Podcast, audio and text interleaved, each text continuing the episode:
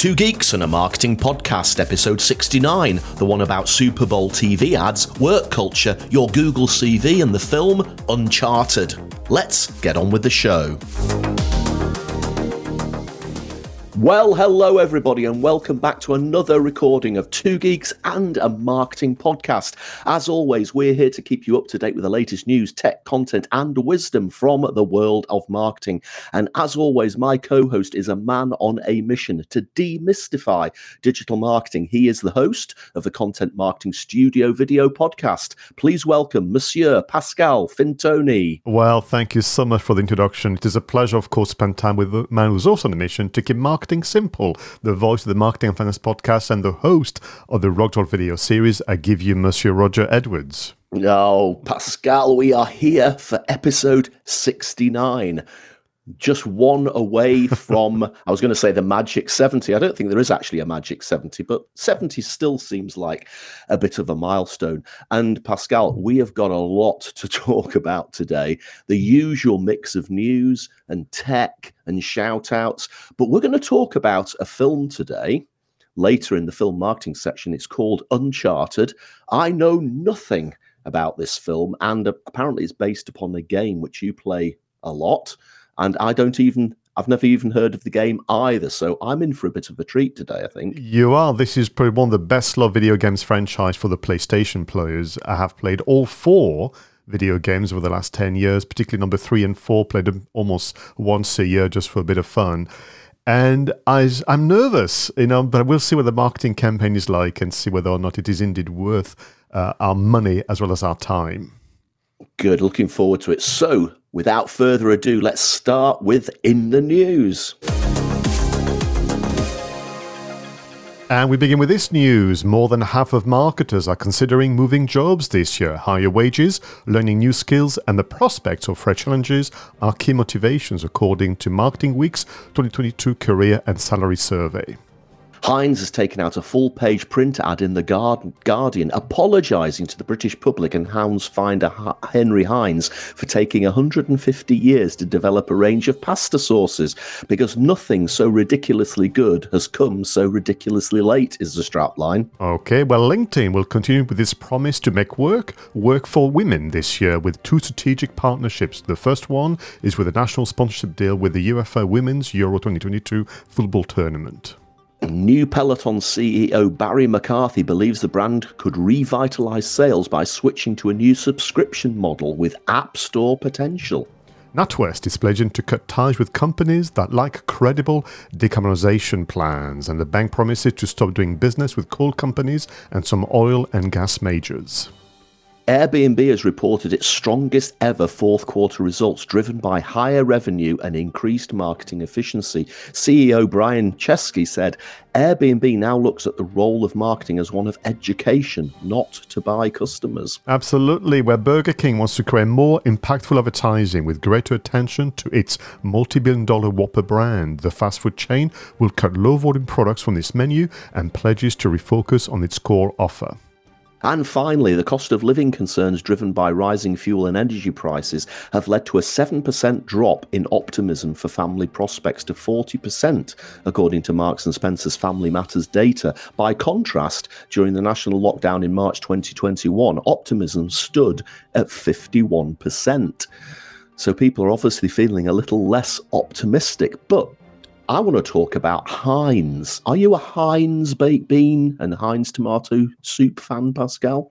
I have become a Heinz baked beans fan. I mean, I must confess, when I arrived in the UK in '91, I had no clue what it was. Uh, and in fact, if you know the, the tin well, the design, there's nothing because I, I, needed to actually have an image of sort to know what I was buying, but I could see people buying it. And when I was sharing a flat with my fellow students, the baked beans on toast seemed to be the the kind of the, the regular fare. And so I had to go. I even went for the special one, Roger, with the little uh, sausages in it. Oh, and yes. uh, I'm, uh, I'm fully converted. yeah. Now, this is interesting that they are now going to launch some pasta sauces. Now, on the one hand, I assume that somewhere in the Heinz 57 varieties, there were already pasta sauces. I was attracted by this news item because I love the strapline, because nothing so ridiculously good has come so ridiculously late. And the advert effectively the the um, founder of Heinz saying, "I'm sorry, it's taken 150 years to develop pasta sauces," just feels like a really clever idea to me. Having said that, I'm not a massive fan of the Heinz tomato taste. The tomato soup just looks like red soup to me it's got a taste of its own. I don't particularly think it tastes like tomatoes. So I'm not that optimistic, despite the amazing campaign. I'm not that optimistic for the actual taste of the pasta sauces themselves, but I shall give them a try.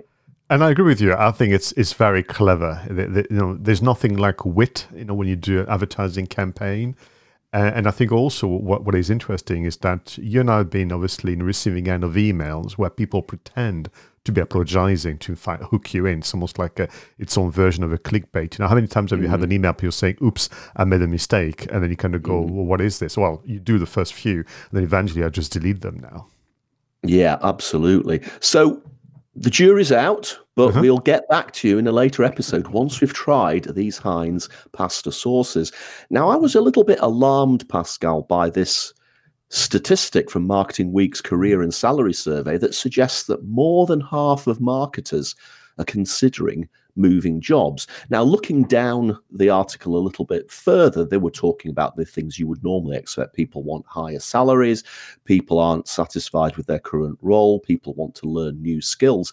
But I wondered whether this is a consequence as well, Pascal, about what we've always talked about on this show that marketing isn't just about the tactics of SEO and email and content. It's actually quite a strategic thing as well. And I just wonder whether the marketers that are consider leaving their jobs are actually the ones who have become tactified, if that's the right word, um, or are focused on those tactical elements. And actually, the new skills that they want to learn could still be within the roles that they have if they were allowed to spread into the more strategic elements of the marketing role as well. I think this announcement works also, I think, as a barometer for across all sectors, all functions, and all industries. You can't deny that the last two years has really helped people take stock and, and consider what they want to do with their time, with their lives, with their career. But just building on what you've just said, uh, I, I hear from my mentees, I hear from from you know my customers that despite their efforts to be more strategic, you know the, the powers that be always look for the tactics, um, yeah. the, the, the other thing that I think is so unique of the marketing function is the amount of people across the organization that seems to have an opinion and want to critique your work. I mean, yes. you would never be subjected to that level of scrutiny or sometimes, frankly, uninvited opinions if you work in HR, if you work in health and safety, if you work in operations, financial management. Do you know what I mean? Like all, all the other business functions, people just let you get on with it and they, they may have a suggestion. But this one, the moment you present anything to do with a plan or the execution, you have an army of people that will tell you what's good, bad, and ugly about it. You know, that is so true. And I remember that from my big corporate days myself. You know, I wouldn't have dreamed of challenging the finance director or the customer service director or the HR director, as you say. But every time we presented a marketing plan, it was picked apart bit by bit, torn apart in some some respects by everybody. It's almost as if everybody thought they had permission and carte blanche just to completely trot, tread all over everything we were trying to do. Uh, and I think that this some I have some sympathy with that situation because everybody can reflect what it's like to be a, a consumer. I mean, you, your news about Marks and Spencers and so on. Everybody has access to a computer. Everybody's been subjected to advertising, not marketing. Let's be very careful here. So, but I think it's back to the leaders to set boundaries. Um, yeah. I'll talk actually part of my content spotlight about meetings and email circulations. And I was uh, mentoring somebody and he was asking, should I send that to, essentially it was about four or five people. I said, no, just send that to just those two individuals. They are part mm. of the mm. lines of communication. So I think mm. part of the return to work, which is a bit of a theme today, um, just go back to the lines of communication, go back to you know the, the authority and the sign-offs, and there ought to be, particularly for the marketing functions, elements where you could be more as a free agent, you know, within the plan that's been signed off by by the um, the board or by, by the leaders. Just get on, hit your, your milestones, report by exception, and things will be so much better. Absolutely right. So the last one I wanted to talk about, Pascal, was Airbnb. Now, I, I, can't remember exactly which episode it was. It was probably getting on for about a year ago now. But in the news, we talked about Airbnb switching its marketing strategy away from trying to buy customers and, and effectively just sell, sell, sell, uh, to more of a brand building exercise based around education. Now, I've always been of the opinion that, especially through content marketing, marketing is a very educational role. You're educating people about your products, you're educating people about how your products and services can help solve their problems, you're educating them about the price, you're educating them about how to buy it, etc. And it seems to be paying off for Airbnb. Strongest ever fourth quarter results. For me, what is interesting, even if you go on Airbnb now and the way in which they present themselves and the way in which you know that you've got those drop down menus and the navigation and the search function, it feels a lot more like that education, that uh, really customer service uh, approach to it, as opposed to the kind of things you might see, let's say, on a flight only website where they can't wait for you to share your credit card details. and so, so, not only are they claiming, you know, that the marketing isn't more educa- uh, about education than buying customers, but actually the evidence suggests that that's the case. Yeah, and I, am hearing good things about Airbnb at the moment. I mean, in fairness, I haven't been in an Airbnb for over two years for the obvious reason of the pandemic, but I do hear people saying, you know, a lot of the um, properties are now you know, they have daily cleaning like you would expect to get in a hotel. They may go as far as to stock a minibar for you. They may go as far as to stock a fridge for you. They're really pushing the boundaries. Whereas, you know, you see all of these hotel chains constantly um, being launched, and they're always a, a version of the Premier Inn style model or a version of the higher end Marriott model, but they're not doing anything different. And I think that the the hotels sort of ignored Airbnb in the earlier de- early days as a sort of irritant that will go away, and it didn't, and it's growing. And I think the hotels are still ignoring Airbnb, and all the time Airbnb are chipping away at the hotel market. That reminds me of a cousin to hospitality, which is tourism. As you know, I started my yeah, career yeah. in marketing tourism. And in the 90s, I went to a conference, and it was the early days of ebookers.com and lastminute.com. I remember the one of the CEOs of the big, big tour operators who are no longer with us, which I think is very telling, stood on stage and called those online platforms parasites that would not last. that's, that's... uh, as a young marketer, I was thinking, oh my God, you know, this is so wrong. I can't stay in this industry for much longer if that's going to be the case. Yeah, no, it just goes to show. I mean, it's a good strategy. It seems to be working. And as we've always said, if you can make your marketing engaging and educational, then it's going to work and it's going to get you those customers without that annoying, you know, in your face selling. So, Pascal, lots of great stuff in the news today. I probably would have wanted to have talked about um, Peloton as well, but I think we need to move on now. So, shall we shine the content spotlights and move on to the next part of the show? Well, in this section of the show, Pascal and I highlight a piece of content that's caught our attention over the last week. It could be a video, could be a blog, could be a podcast. So, Pascal, what have you got in your spotlight this week? Oh, this week I'm going to surprise you as well as our viewers and listeners. It's a book that I've chosen to go okay. through. The title is The Joy of Work 30 Ways to Fix Your Work Culture and Fall in Love with Your Job Again by Bruce Daisley. So I'm going to begin by telling you a bit more about Bruce and the reason raison d'etre behind the book. And I'm going to tell you a bit more of a why situation, why I chose this book, and give you a bit of an overview.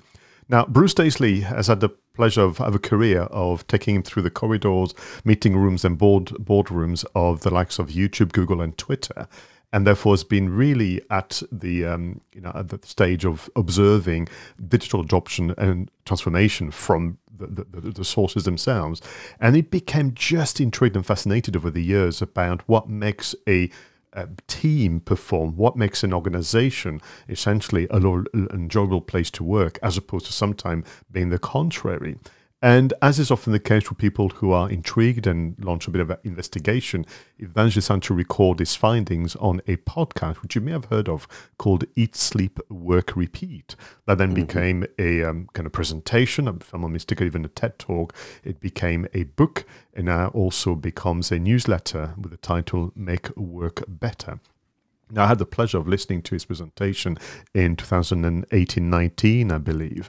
And the reason why I was reminded of this book, The Joy of Work by Bruce Daisley, is because for the last few days, Roger, during my, my mentoring session, during those sessions where uh, forgive me, I'm meant to be giving advice on the wonders of marketing, particularly digital marketing. I spent most of the time dealing with individuals who felt overwhelmed and mm-hmm. actually ran the risk of just being too stressed out. And mm-hmm. the um, common denomination was the return to work, the return to team meetings, and the return to almost, if you like, a very, very busy day with all the traveling and so on.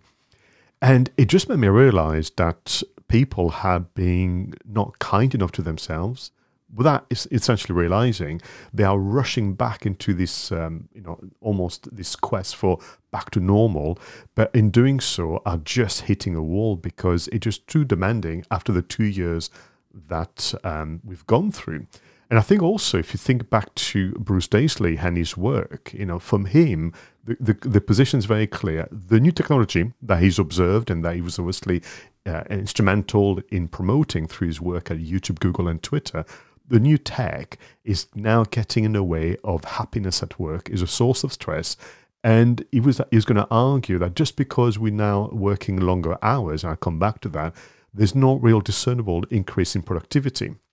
So the casualties of this way of working, particularly the last two years, where by, by the fact that we could just go to our desk and laptops much more readily, some of the working weeks have gone from 40 odd to 70 hours a week, Roger which is quite extraordinary. Now, when you're working remotely, it may be possible to cope. I wouldn't recommend it, but it may be possible to cope. But then if you try and do that as well as returning to work, as well as traveling and trying to get into the meetings and so on, it's just not going to work. There's going to be some casualty in terms of the, the people, but also creativity, uh, productivity, fulfillment, and enjoyment, according to Bruce Daisley, is going to be the first thing to go. So the book, The Joy, uh, Joy of Work, is something I want people to read for themselves. It's very easy to follow as a reminder of the way in which you could be kind as a colleague, as a team leader, as the ultimate owner of the business, because you want to really, really be careful about this return to work. And and the work is lovely because there's a lot of personal stories as well as workplace psychology research. The book has got three main chapters, one called Recharge, one called Sync, spelled S Y N C, and one called Buzz. Now, Recharge suggests that there are 12 ways in which you can enhance your your performance and making work less awful. That these are Bruce Daisley's words. In Sync, it's about eight ways to fix um, eight fixes, sorry, to make your team much closer. And the Buzz are the 10 secrets he's observed of energized teams. And for me, it's this idea of the last two years have been quite extraordinary. We've not had to be concerned to the degree that perhaps we should have about the impact of the tech. Let's just be careful. Let's just have a plan. Let's take it slow. And if the joy of work, you know, can help you, then do consider it. I would close on this, Roger. One of the introduction paragraph from Bruce is this idea of this book should be shared and read by others. So here it is. If you're a viewer and listener of Two Geeks and Martin podcast, I have a copy here. And for the podcast listeners, I'm going to go through the pages for you. So you've heard it now and you can see the book. Get in touch and I will send a copy of The Joy of Work to you. Fantastic. A giveaway. a giveaway. Well done, Pascal. I mean, this is really, really interesting. I read another article Uh, this week on this very subject, and it was saying that you know people going back to the cinema has almost gone back to normal from before the pandemic. People going out for dinner, it's almost back to normal. People going on holiday is sort of getting back to normal now that the restrictions are being lifted. But people going back to the office is still way down. It's something like about 35 to 40%. And that's because they don't want to get back into that stifling environment that they were in before. And as you say, they don't want to add half an hour, an hour, an hour and a half's travel on congested trains or congested roads on either side of their expanded day. Mm. And, and again, I, I, know a lot of people who work in big corporates who spend even more time in meetings now than they ever did because of the convenience of Zoom and Teams.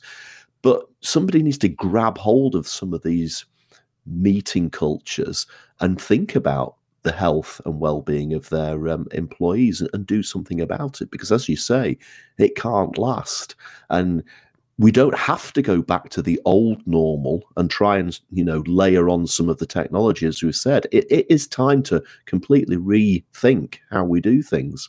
Completely and you won't be surprised across you know the, the three key elements of the book uh, meetings and emails are the first thing that um, you know, being attacked if you will from the point of view of you know, come on, yeah, it was exciting when it all began, having emails, having mobile phones, and so on.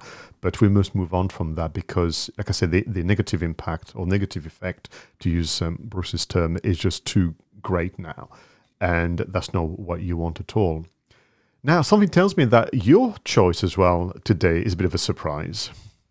Yes, I'm going to talk about Super Bowl 2022 commercials. Now, I will preface what I'm about to say here by saying that I'm not actually a football fan, neither of UK style soccer football or American football. I've never even been able to begin to understand how American football works and all the breaks and the and the way they line up and all of that. So I'm not into the actual sport itself, but from the marketing spectacle, the Super Bowl has always fascinates me, has always fascinated me because they always have companies paying untold millions of dollars to get into those coveted ad breaks during the Super Bowl. And let's face it, Pascal, 100 million people are watching this. So the, the potential of getting to your customers by putting an ad in the Super Bowl is just massive. And of course, there's also usually some sort of halftime concert as well, where they usually get somebody very, very famous. You know, in the past, they've had U2 and, and, and, and bands like that. And it's just a massive, massive thing, isn't it? Super Bowl. And this article that I've come across is called The Best Super Bowl 2022 Commercials, and it's by, by Blair Marnell, and it's in the digit on the Digital Trends website. And it's literally just his uh, compilation of about 15 of the best Super Bowl adverts and he's actually put the links in to each of the ads which you can then watch um, via their youtube links and the reason i chose this is there, are several reasons. The first reason is you know, all of the marketing experts and gurus are always saying that TV advertising is dead. Uh, traditional marketing is dead. Well, here is an example as to why it isn't, because companies around the world are spending millions of dollars on creating TV ads because this is still one of the hottest spots for getting your message across. And the second thing is the amazing creativity of some of these adverts. Um, I, re- I we, we, would make the show twice as long if I went through every single one. But honestly, some of these are, are, less like adverts and more like little films. A lot of them reminds me of the John Lewis style adverts at Christmas. You know, some of them are two minutes long. They're filmed like the cin- cinematography and, and, and, proper scripting and, and pacing and all of that sort of thing and special effects. It's it's remarkable, and I think that you know we've got we've got to forget about those people who say this style of marketing is dead. You know, content marketing is dead, email marketing is dead. There's always an audience somewhere. You know, there's still an audience for putting leaflets through people's doors. I still get leaflets coming through my doors from people wanting to clear my gutters. Now, that's not very exciting, but sometimes your gutters get clogged and you need somebody to come and help you get rid of the um, stuff that's clogging your gutters. And they put leaflets through your doors. And, uh, you know, I look at it and think, oh, I've got clogged gutters. The point is, we always come back to this, Pascal. You've got to find out who your customer is and then attract and focus on that customer. And the Super Bowl works, and these adverts prove it. And the rest of the reason for this is just to luxuriate in some of these adverts. I really would encourage everybody watching and listening to the show today to follow the link which will be in the show notes and just watch maybe one or two of these ads and maybe come back to it several times over the course of a couple of weeks and just really watch the production values. Listen for the message, watch for the message, and, and, just, just marvel at the creativity. Uh, the two that I am going to mention the first one is Evil is back for good. And of course, it's Austin Powers' greatest villains coming back in a General Motors advert. Um, it's got Doctor Evil in there, etc. It's it's just really funny. It's a recognizable character. We've all seen him in the films, and the script's funny. The special effects are funny. Uh, but the one that actually stood out for me is is the the mind reader. That that's the title of this advert, and it's got Scarlett Johansson in it with her real life husband, and it's an advert for Alexa, the Amazon um, you know smart speaker, and it's it, it's so clever the way they've done this that Alexa starts to anticipate their needs, turning lights on, turning the fridge on, turning the phone on. It's and and their reactions to it is priceless timing co- comedy gold, and I can see why this advert went down an absolute storm. There's also, I, said I was going to talk about two, but there's also one which builds upon you know the Soprano legacy. There's a Tony Soprano um, car advert for um, all electric Chevys. Um, so please do have a look at some of these adverts. It really does make you realize that TV advertising is far from dead. And the last thing I'm going to say about the Super Bowl is a fabulous piece of newsjacking, which I forget about every year, but when the Super Bowl comes round, it, I get reminded of it. There's a group of people out there who like owls, and they are, you know, uh, wanting to help um, preserve owls in, in the wild and, and make sure that their habitats aren't affected. And their hashtag, they just change the capital letter of the Super Bowl hashtag. So hashtag Super Bowl at the moment is capital S, capital B. They change the capital B, they make that lowercase, and it becomes a capital O, and the hashtag man- magically transforms from Super Bowl to superb owl. And I just think that is utter genius. Fantastic. Absolutely right. That, that's a good example of news jacking. Do you know what, it, what is good about the uh, those events? There's something very grounding, you know, because we all need a bit of routine for me, it's like looking forward to the Cannes Film Festival. It's like looking forward to the Facebook annual conference or the Google annual conference. And I think you're right from a learning point of view. I mean, for you and I to have training materials by let's look at this um, advert and let's break down the storytelling, the um, you know how the wit and the characters. I mean, the one that I saw because he was circulated extensively by actually one of the performers was Arnold Schwarzenegger, who played Zeus for one of the electric cars and uh, and that was very funny as well. And but you're right, it's, it's it's on for a good two and a half minutes. They're all long. They're all like mini films, and they've been produced like mini films. And to me, that suggests that far from TV advertising being dead, you know, especially in this particular slot, it's worth spending the money on getting people like Scarlett Johansson involved in an advert because it pays to do it.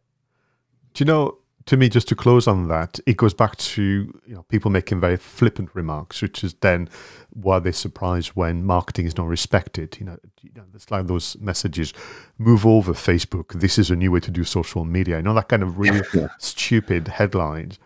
But it just essentially creates a whole feeling that marketing professionals are full of just, you know, one-liners and kind of almost out of control emotions, as opposed to calmly consider you know the approach, the audience, you're right, the, the medium, the channels, and then come up with um, the plan, and then have all that kind of capacity for being creative and ingenious.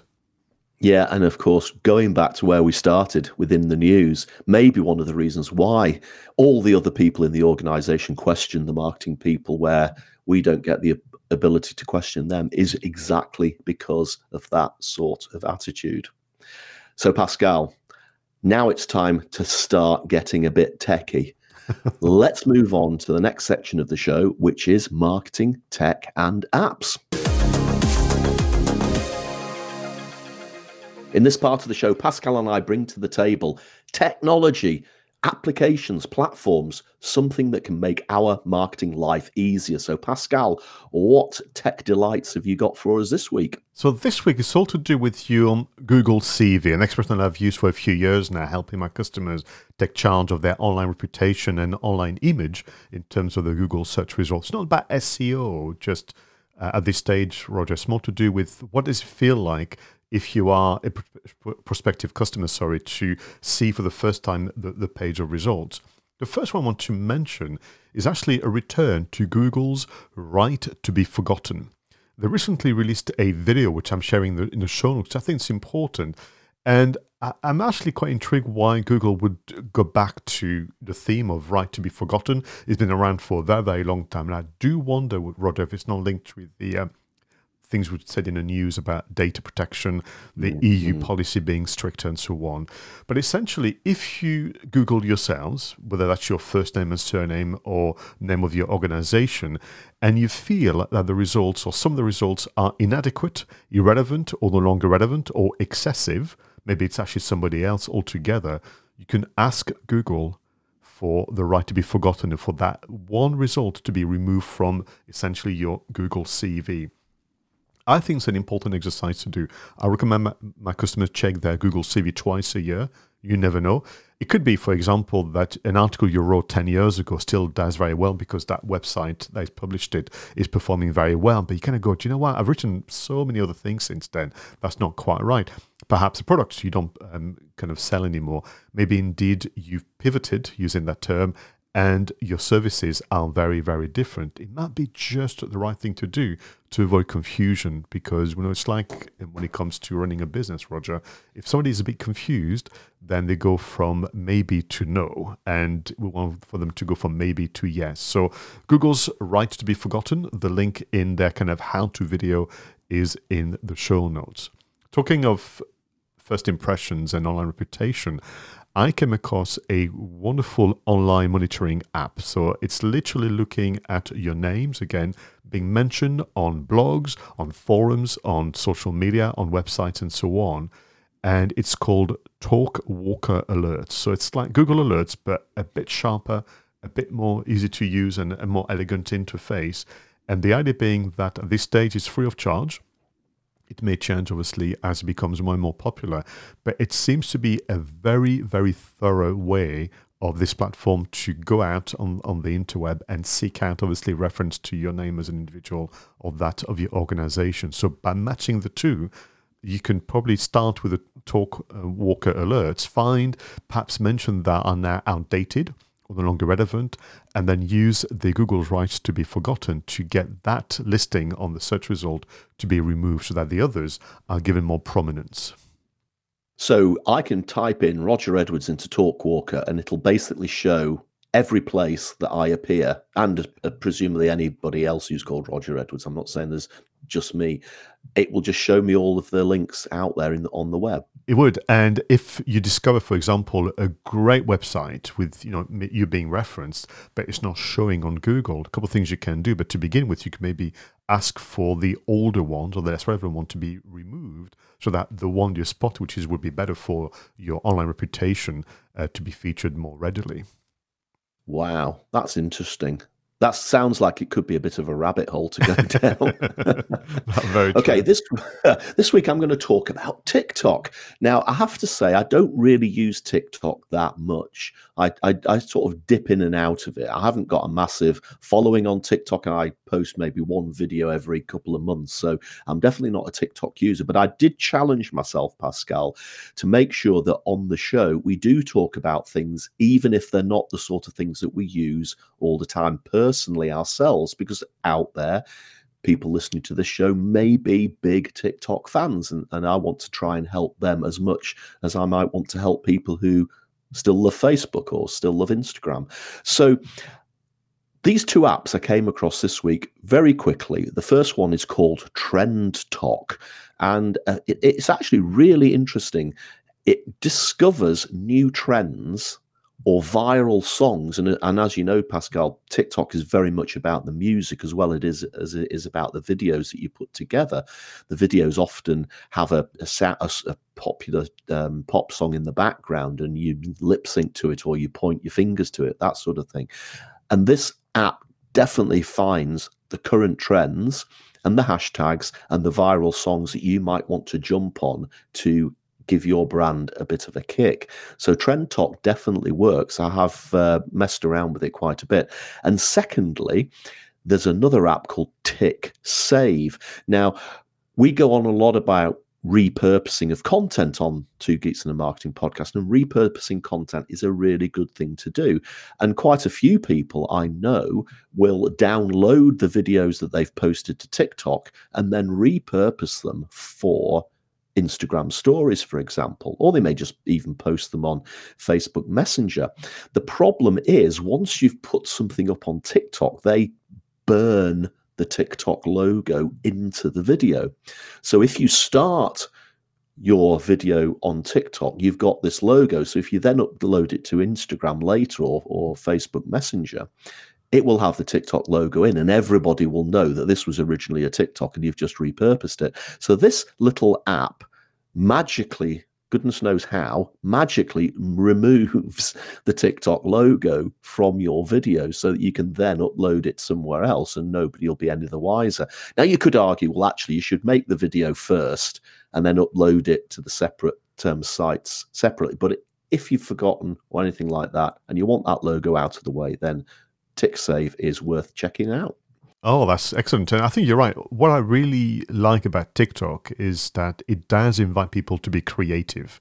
Back to that theme again. Yeah. It does allow yeah. you to try things that other platform would not really uh, would be as readily available in terms of the features and, and functions.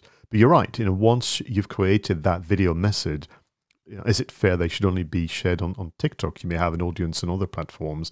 So yeah, I think both of them. And and, and you're right. As marketers, it's about also that watching brief, that kind of R and D department where you keep an eye out on what's happening. It may not be for you right now, but actually you might also get some kind of insight into audience and audience behavior that could be serving you well on the other social networks. Absolutely right.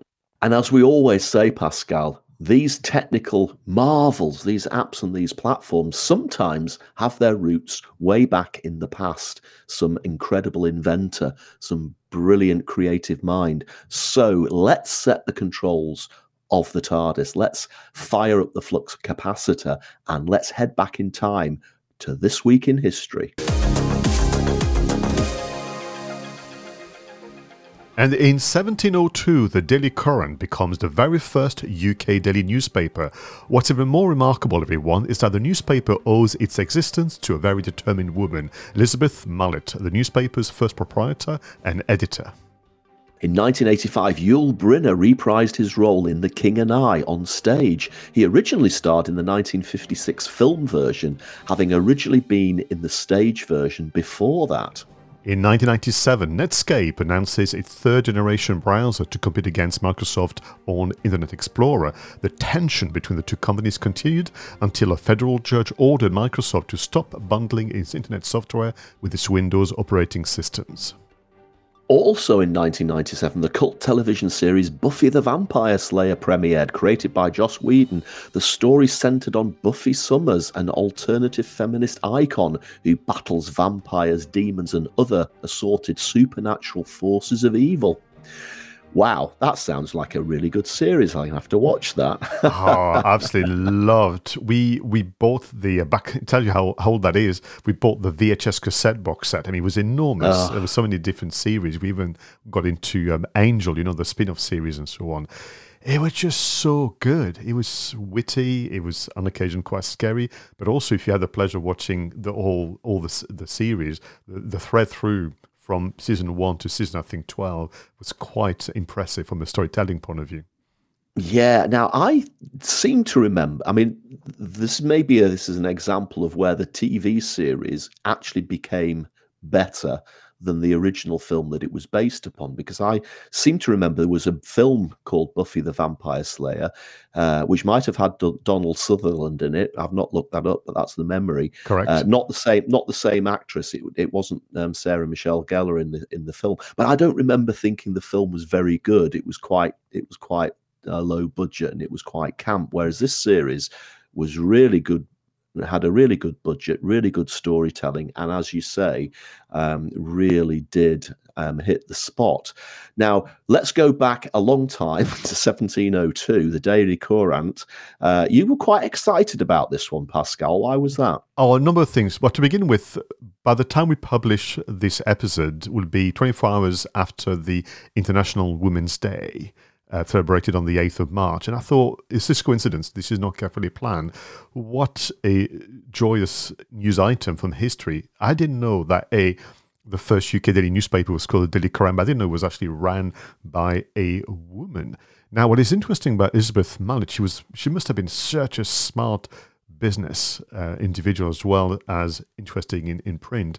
She I kind of understood, you know, what the times were and certainly, when people bought the um, newspaper, the editor would have had a column, or certainly there was a statement, and the editor was called E. Mallet.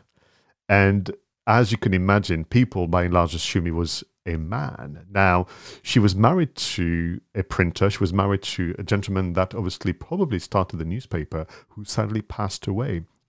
And she ran the um, the newspaper for at least a few months before she sold it to somebody.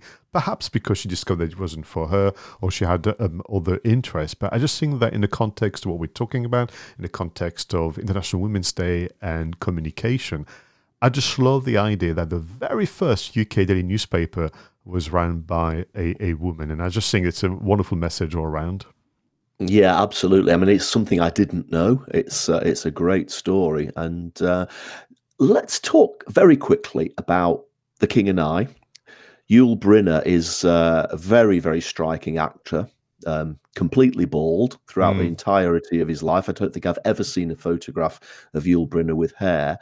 Obviously, in films like um, Westworld and Magnificent Seven, so very iconic actor, but probably his best known for playing the King of Siam in The King and I, both on stage originally in the 1956 film, and then as the news the item said here, he reprised that role when he was much older in 1985, and I think that that final run again ran, for for several years, an iconic image of this actor, and it, and it brings back a childhood memory that I've got because I did like this film. My grandparents liked this film, so if it ever came on TV at Christmas, and don't forget, in those days there was no VHS tapes or anything like that. You had to wait for it to come on TV.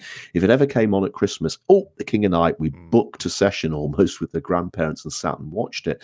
My grandfather also had the soundtrack LP, and I remember for whatever reason, one day somebody accidentally scratched the record almost beyond so that it was unplayable. That the scratch was so deep and my grandfather was really upset about this, and he had to order a replacement copy of the LP. And the record shops in those days, it took ages. I, it seemed like months to get a replacement of this LP.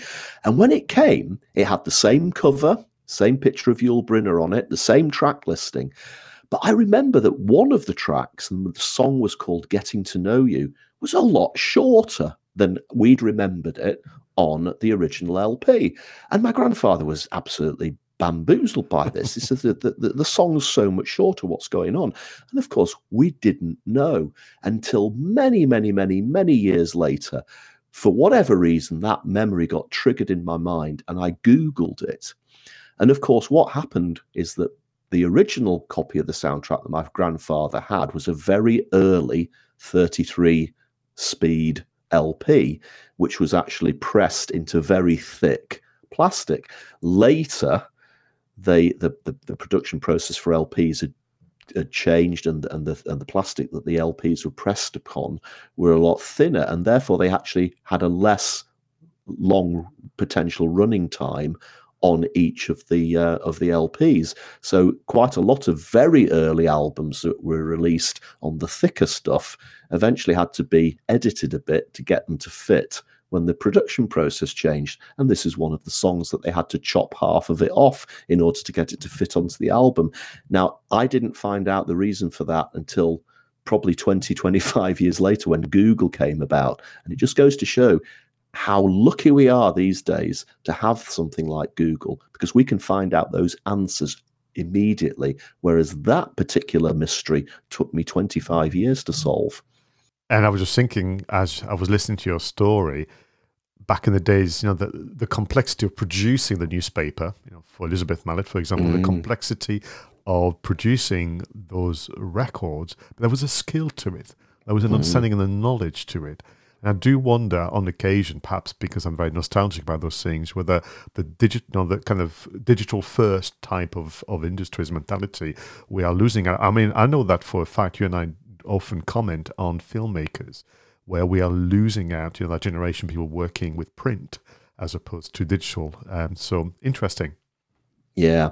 And we just owe such a debt to those pioneers from the past. I mean, even as far back as 1702, look at the effect that first newspaper will have had on the media in the UK. So let's come straight back to the present, Pascal. Let's move on to our creator shout outs.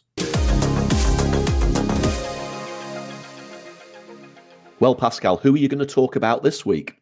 So it's about a book again. I thought I should try and do a bit of a you know parity here between Content Spotlight and Creators. I'm so delighted to let you know, all of you, that Hilary Dunn has now become the author of the book Step Up, Stand Out How to Be Seen as the Expert. Now, Hilary Dunn is a consultant for speakers, public speakers, as well as an advisor to event organizers. And in this book, Step Up, Stand Out, she's literally sharing over 25 years of event industry experience the good, the bad, and the ugly, as she puts it.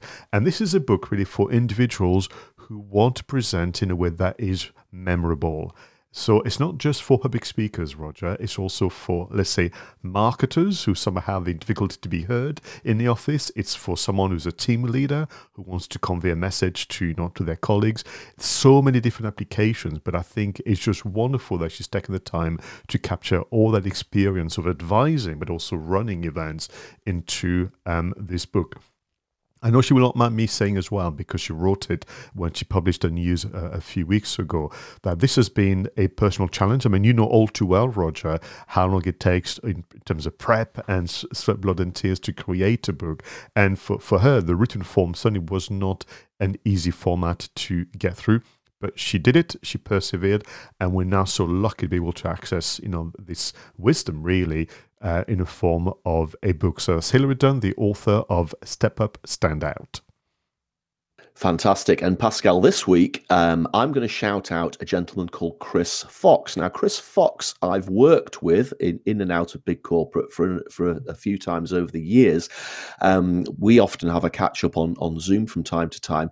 Chris Fox is really into strategy. Now, I talk about strategy a lot, and we both talk about strategy a lot here on Two Geeks and a Marketing podcast, but most of the time we're talking about marketing strategy. What Chris does is he talks about overall business strategy. And uh, yes, marketing strategy should come from the bit the strategy of the overall business. But sometimes, just like companies don't have marketing strategies, sometimes companies don't even have business strategies you know it's and it's not just starting with a mission and values and that sort of thing. It's it's the whole it's the whole strategy the customer experience the the, the workings of the company.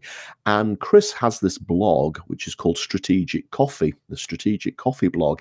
And if if you want to dive a little bit deeper into strategy then really well worth checking this website out. Now, let's face it, strategy is one of those words that gets people diving for cover or running out of the room or just being dead scared of it. They they have this image of away days in in manor houses in the middle of nowhere with millions of post-it notes being stuck on walls and then rearranged and and people talking management speak mumbo jumbo and jargon and that sort of thing. But Chris makes it simple and he actually makes it interesting. And when you do look at this website and you see some of the articles he's written over the years, you realize how important not only marketing strategy is, which is what I talk about all the time, but the the higher level business strategy is incredibly important as well. Fantastic. Thanks very much for that, Roger. Yep, some great shout outs this week, Pascal. So here we are, finally. Often my favorite part of the show. Shall we move on to film marketing?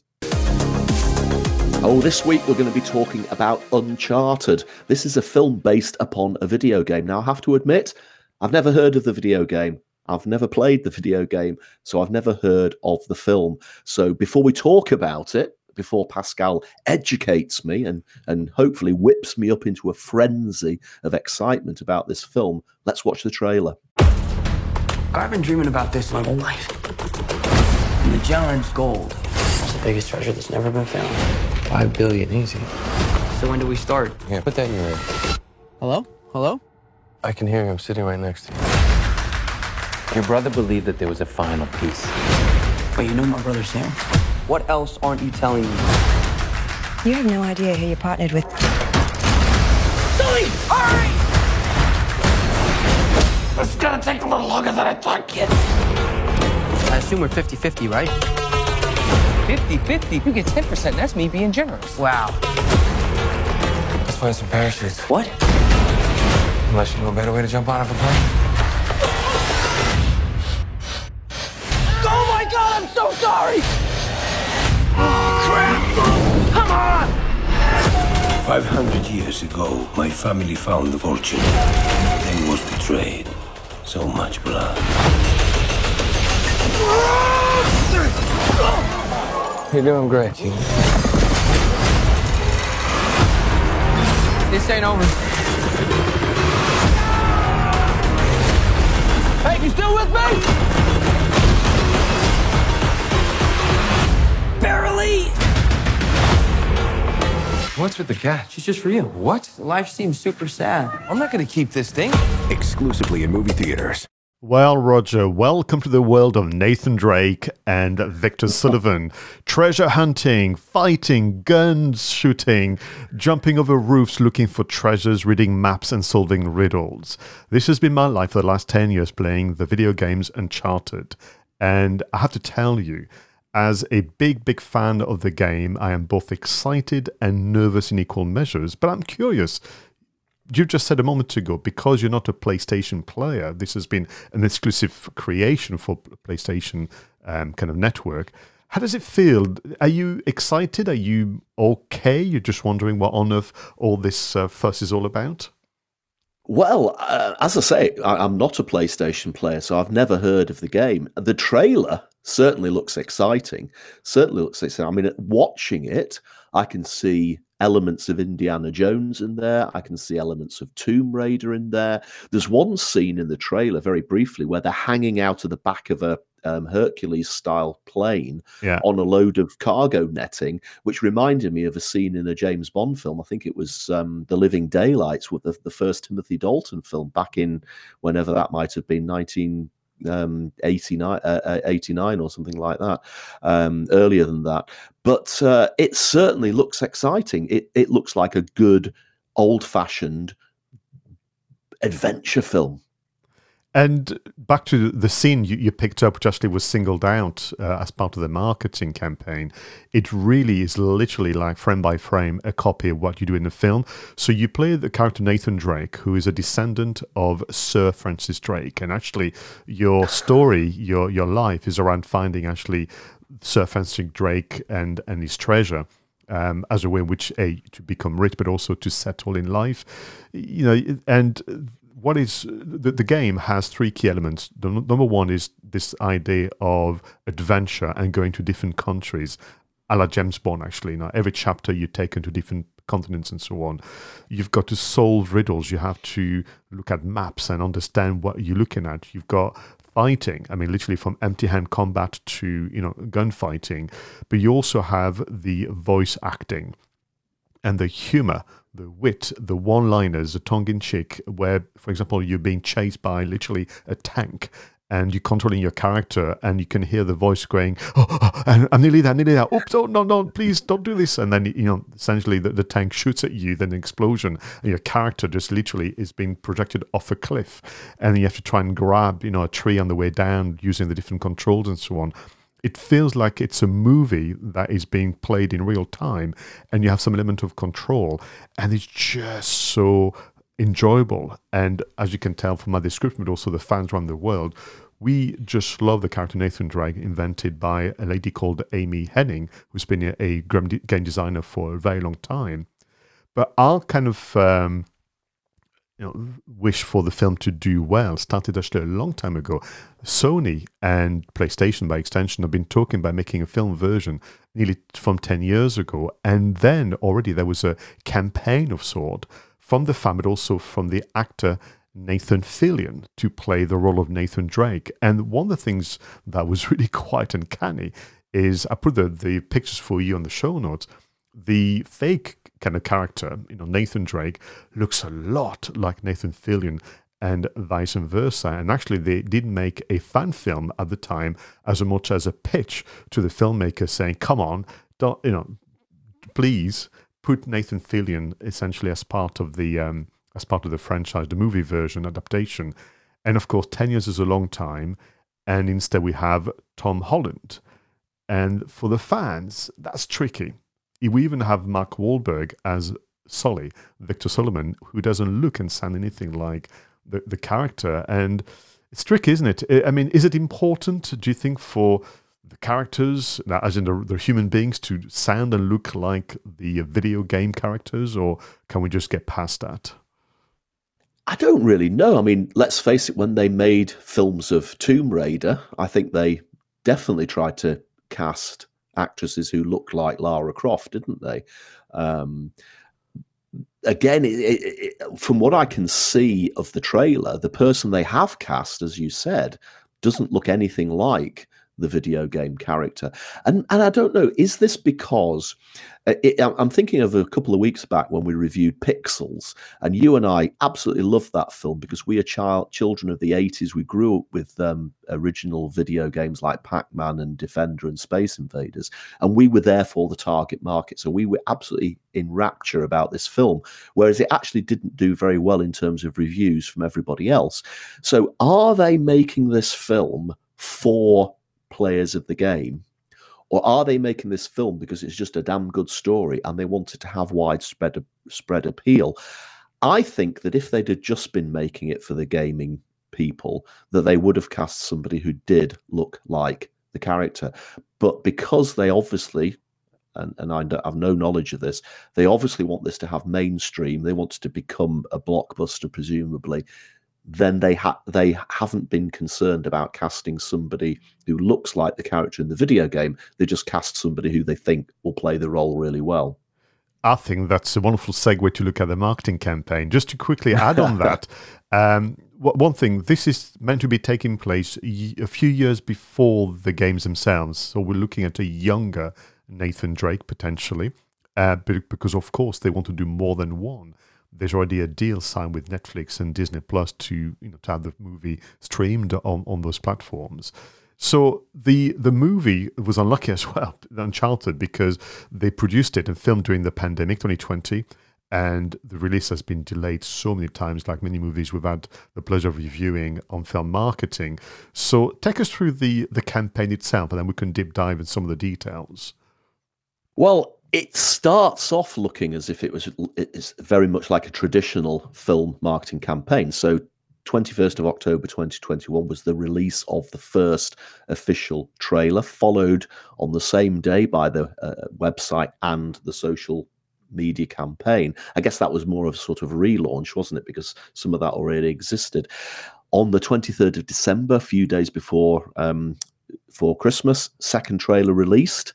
And then into January, they start treating us to actual scenes from the full scenes from the film. So a two minute, 30 second action scene with the enticing description. I'm going to read this, Pascal. In the race to find the world's greatest treasure, you have to watch your step. Find out what happens next in Uncharted movie, exclusively in movie theater. So they're giving us a scene which ends on a cliffhanger, and you think, "Oh my goodness, I'm going to have to go and see the end, the, the film, to find out what actually happens."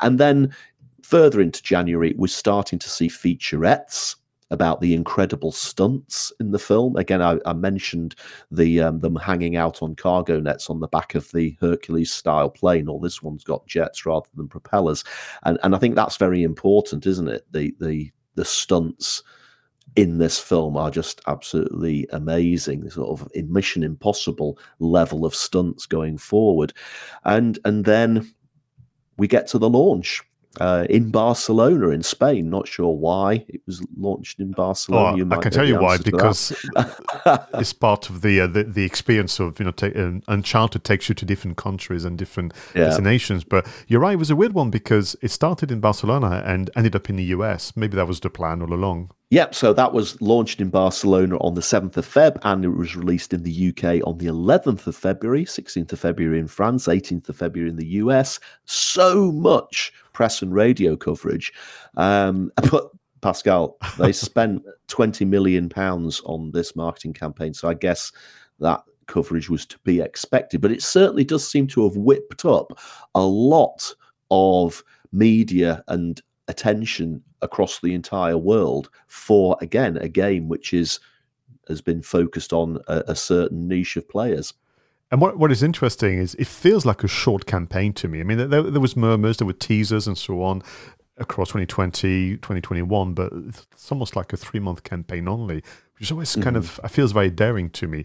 I wanted to kind of highlight, uh, and so did you, you know, some learning points maybe. And for me, back to your comments about, well, who is it for and how mm. are they going to tackle this? I think they made the decision, perhaps it was made for them, of clear channels of communication to target very clear audience. So Sony Pictures had a campaign, I would say, for mainstream audiences, so those who don't know mm-hmm. about the, the Uncharted, so families, couples, and groups of friends PlayStation, of course, had their campaign for the game is for me. So if I go on my PlayStation network, there's been adverts by the movie forever, and you can click click on the different icons to play, obviously trailers and so on.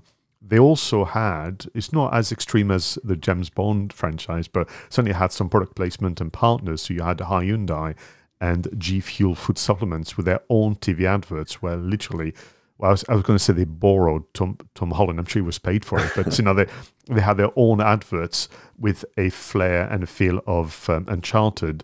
Cinema chains, actually, that's interesting. Know, the return to cinema. They organized their own competitions for the local um, kind of people to win free tickets, but also they had their own exclusive interviews. And you could just imagine being sat there, maybe watching a different film altogether, and there's an interview with uh, Tom Holland and Mark Wahlberg with a, with a brand of your local cinema chain. That would have been quite impressive. And then finally, number five, well, it is 2022 after all, so Tom Holland and Mark Wahlberg promoting the film via, the, via their social media accounts. Just as a footnote, I did the research, and Tom Holland has nearly 70 million followers on social media, so that's kind of helpful, isn't it? guy. He's a popular guy, isn't he? but I mean, let let's face it. They have to keep the film. Uh, sorry, they have to keep the game fans happy as much as they need to try and push the audience wider and to appeal to families and, and, and other people, as you've said. So, what have they done to keep the um, fans on board? So, Nolan North, who you've told me provides the the voice of Nathan Drake. Yes. For don't don't video game characters all, always have incredible names. Lara croft nathan drake. There's always some sort of cadence to to video characters. Um, he's been sharing all sorts of pho- photographs online. He's been involved in chats. So the, you know it's a different voice obviously in the film tom holland but you they're keeping the fans happy by keeping making sure that the original um, actors in the game are represented. Uh, Tom Holland was one of the presenters at the 2020 Game Awards in December 2020. The Uncharted exclusive clip was introduced by Holland at Sony's CES press conference on the 5th of January 2022. February 2022, they released Creator to Creator video series. Again, Tom Holland and the creators of Uncharted sit down to discuss the process what that went into adapting the video into film. And again, lots of use of video snippets, featurettes, photography all over Facebook, Instagram, Twitter, YouTube, etc., etc. So, do you think they've done enough to keep people like yourself excited and on board with this? Yes, I think it was so so important to show almost a form of respect. I'm going to be as as blunt and direct as this, uh, Roger, because let's be frank, uh, Tom Holland would not be my choice. I I wanted Nathan Fillion from you know ten years ago, uh, as in I started to get excited about it. Uh, it's not the same physical, it's not the same build, it's not the same voice, and so on. Okay, I can buy that is uh, a younger Nathan Drake the only tension for me as as a gamer is that the scenes you see on the trailer they borrow from game three and four. So mm. yeah, it's it's tricky as a as a fan to to not see uh, minor flaws or have minor misgivings, but then when you hear, and I think that's important, the power of video, when you see and hear Tom Holland sh- show the respect to actually speak to the video game creators and together how they worked as a partnership to to make it work because back to um, you mentioning earlier, they shared that exclusive two and a half minute video clip of what's happening on on the aircraft. Everything is in that two and a half minutes. It captures the, the style and the tone of the video game. So, as a gamer, thinking, "Oh wow, you know they've they've achieved it." You know, the the fighting looks like the game. The everything like the running around and actually running away from danger and mm. you know doing it in a way that is very comedic is also been been captured so yeah i think it was a very smart move i think if that was absent from the marketing campaign they'd been probably in quite a bit of trouble here mm. and i was quite attracted to the the uh, instagram account instagram okay. account is remarkable in that they've they've they've used the instagram content categories effectively to create all sorts of subsections to the Instagram account. So the Instagram account now has it's almost like a mini website in a way. Now I knew you could do this with Instagram accounts, but they've really taken it quite a long way. So you've got sections about tickets, music partners, talent, uh, the lenses that you can use to overlay yourself with the plane in the background yeah. flying through the air. You, you can share that on social media, but they've also got links to the press, the posters, the, the, the treasure maps, the trailers, all of that stuff is available through the the um, Instagram account. I don't think I've ever seen an Instagram account become as uh, segmented as that and as and as focused. So that's quite impressive. Yeah, thanks for bringing it up because we part of film marketing is about learning points as much as you and I essentially telling people how much we love films. And I think between the, the, the audience segmentation from a moment ago, the being aware of where there might be some misgivings and tackling it head on. And now you've got this kind of, well, it's available on Instagram. Let's go all in. So the way in which mm-hmm. they've used the icons, the way they've they've organized it, I, I, must confess, for for you and I, you know, kind of becoming film marketing historians, that would be just so helpful to go back to in a year's time and recapture that. But um, I've not had actually the chance to try the Uncharted Instagram lens, but I'm definitely doing that this weekend. And the, the, one thing that we missed, of course, is always a shame about you know kind of US centric campaign. Of course, there was a treasure hunt. This is about a movie about the treasure hunt. So you had um, daily video messages from um, Tom Holland and Mark Wahlberg with hints and clues taking you to a different website and Instagram, and then you had to go onto a main website to type in the result of your kind of research and and kind of um, riddles, and then you could win obviously some some prizes. Um, I think it was quite clever clever because the um, well what you had to find was a secret phase, which is uh, fortune favors the ball, which is actually one of the many sentences that they use in the game as well. And they've actually even done a series of travel vlogs, haven't they, with Tom Holland in it? Uh, again, it's to keep the momentum going, I guess. And because you've already said the, the, the the game and therefore the film takes place in many locations around the world, um, this is just an obvious thing to do, isn't it? To keep the uh, to keep that travel theme with the star, and that will keep the interest of the uh, of the potential um, viewers. I think that you would appreciate that, you being a, as well a travel vlogger.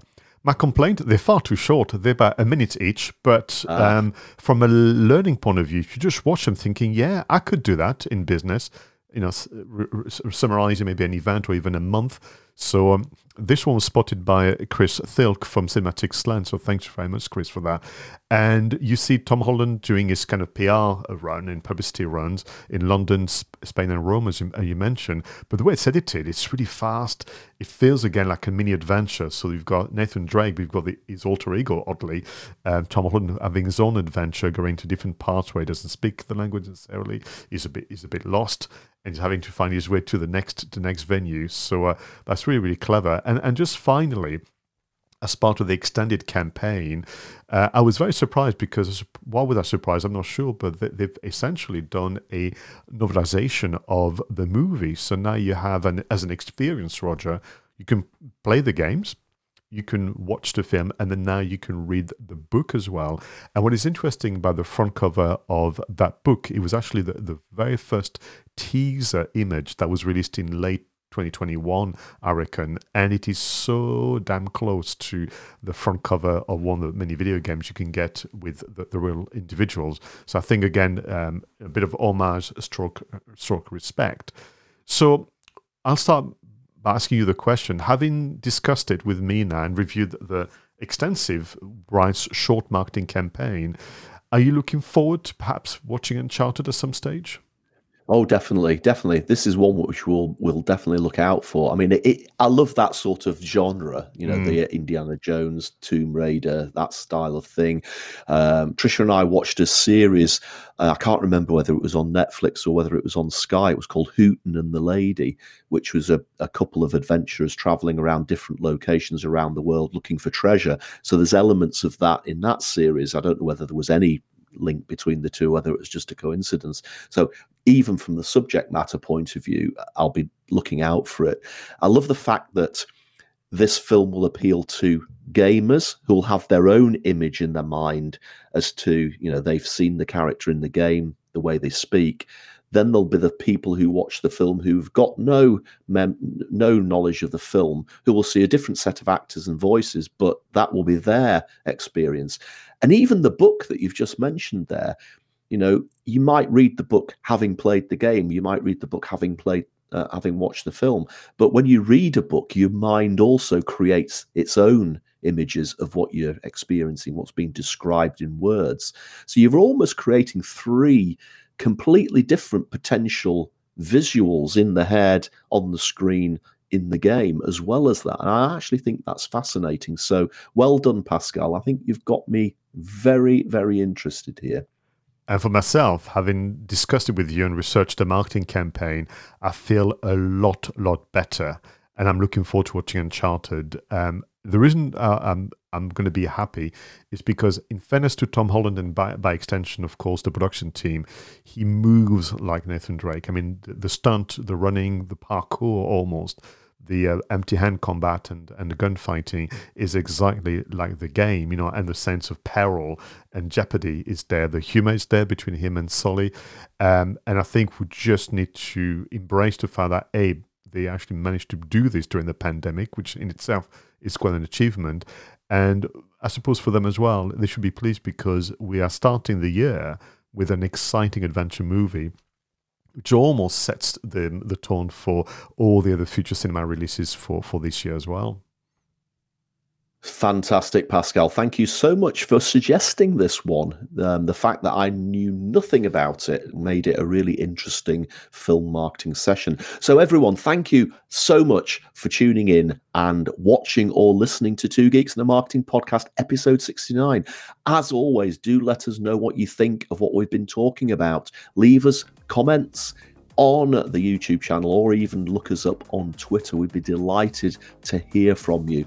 So, until next time, please go out there and make sure that your marketing is done right. I was Roger Edwards and he was Pascal Fintoni.